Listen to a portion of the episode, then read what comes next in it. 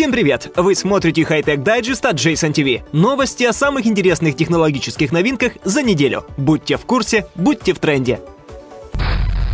Приложение Virtual Desktop использует гарнитуру виртуальной реальности для работы с приложением Windows. Стандартный монитор становится просто не нужен. Платный контент, разработанный гигадином, предлагает по-новому посмотреть на ваш рабочий стол. Представьте себе виртуальную среду со знакомыми вам иконками вашего десктопа, в которой можно читать, писать электронные письма, листать страницы в интернете и смотреть фильмы с обзором, который займет все ваше зрение. Очки виртуальной реальности с таким приложением дают эквивалент 60-дюймового экрана перед глазами на вашем письменном столе. Стандартный монитор после этого покажется скучным и неинтересным. Осталось только купить очки Rift или Vive и заплатить 15 долларов за само приложение.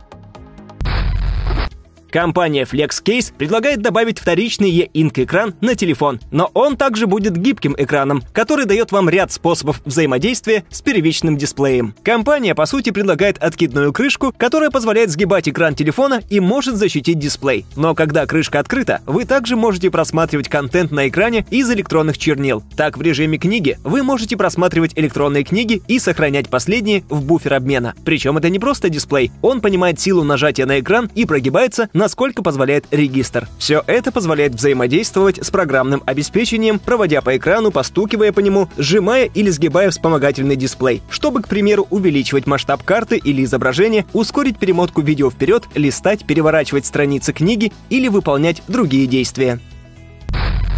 Почти все дети обожают садиться близко к экрану телевизора или монитора, портя зрение. Но есть компания Samsung, которой не все равно. Компания признает, что ребенок порой вообще не отрывается от планшета. Потраченное время должно быть хотя бы максимально комфортным для глаз. Поэтому Samsung разработала новое приложение, которое будет предупреждать пользователей, когда экран находится слишком близко к их лицу. Новое приложение называется Safety Screen. Экран безопасности использует технологию распознавания лиц, чтобы определить, насколько близко лицо пользователя находится к экрану. Если слишком близко, то пользователь получит предупреждение в виде инопланетянина. Он выскочит и скажет вам, что нужно отодвинуться назад. После того, как пользователь отодвигается, забавное существо поздравляет его и исчезает. Пока пользователь не отодвинется, существо не исчезнет. Что еще может быть столь эффективным средством в споре с ребенком? Acer была одной из первых компаний, которые запустили на рынок Ultrabook, но уже достаточно долгое время мы не видели новых моделей от компании. Все изменилось в этом месяце, когда был представлен трехфутовый ноутбук Acer Aspire S13. Он выходит на рынок в конце месяца в Европе. Acer будет предлагать модели с процессорами вплоть до Core i7, 8 гигабайтами оперативной памяти и твердотелыми дисками объемом до 512 гигабайтов. Опция сенсорный экран также будет доступна. Батарея, по заверению производителя, проработает от 11 до 13 часов.